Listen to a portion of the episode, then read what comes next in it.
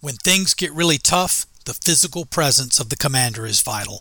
That's something that Major General Jim Livingston told me a few years ago when we were discussing the 1968 Battle of Dai Do in Vietnam. That year, 1968, by the way, I was only nine years old, and General Livingston was a 28 year old captain of Marines leading his men in a fierce attack against a well defended enemy stronghold, which developed into a desperate close quarter struggle for which young Captain Livingston would later receive the Medal of Honor we'll have more on this in a future episode. In the meantime, this is Tom, and thank you for joining us for this 11th episode of Fourth Watch 1. Today's episode, like all the others, will be short, around four minutes. Short is good. Brevity is what sets us apart, I think. Anyway, I started thinking about General Livingston's sage and seemingly obvious words this morning. I say seemingly obvious because you'd think every leader would know this. The idea that when things get really tough, the physical presence of the commander is vital, and maybe every leader does know this, but not all follow it. I often think about General Livingston's words, but I was again reminded of what he said recently when I learned of a particular leader of a particular group who opted out of showing up for a fairly important event in which the group was involved because the leader was displeased with his own boss's actions, and so instead he directed his second in command to fill in, even though he knew the second in command had been adversely impacted by the same actions of the same overall boss. The leader was angry, so he was a no show. That's not good. It was disappointing to me personally because I know and have always liked the guy, and I've often held him up as a paragon of good leadership. Fact is, the physical presence of the commander is vital. Those who follow must actually see, if possible, those whom they are following, and they must see them in good times and in bad.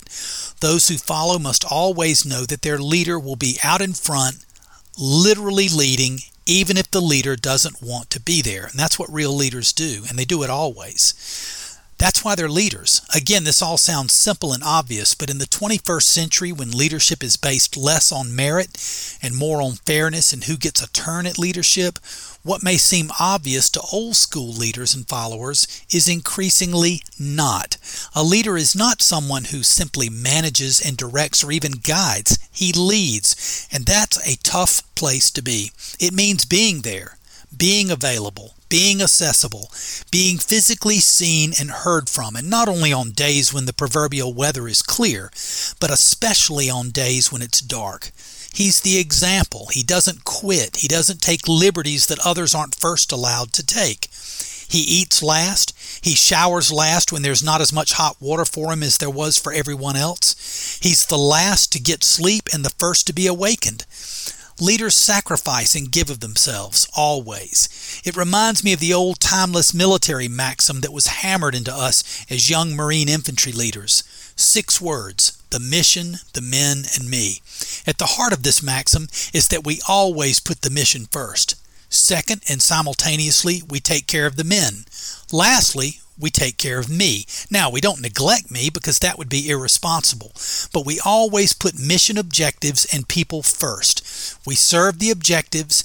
At the same time, we serve our commanders, our peers, and those under our direct command and control. Serving is everything when it comes to leadership. I know that sounds trite and overused, and some of you may be thinking, yeah, well, service is that old cliche that everybody uses to suggest individual selflessness, but it really means nothing. But service is real, as is selflessness, which is the lifeblood of any service. The deed is not enough. The desire has to be there. You have to want to serve. You have to feel a sense of reward that the aid or the service you're providing is returning to you as energy, even if no one else is aware of your service. Taking it a step further, you have to have a desire to serve because you love others more than yourself. And didn't Jesus himself talk about this? Fact is, you cannot effectively lead other people if you don't feel affection and respect for them. You don't lead by feeling your authority and looking down on others. You literally have to see the people you lead as having greater value than your own. And again, they have to physically see you in good times as well as in the bad. Anyway, thank you for listening. Tell others. Our next audio segment will be in a week or so, and God bless.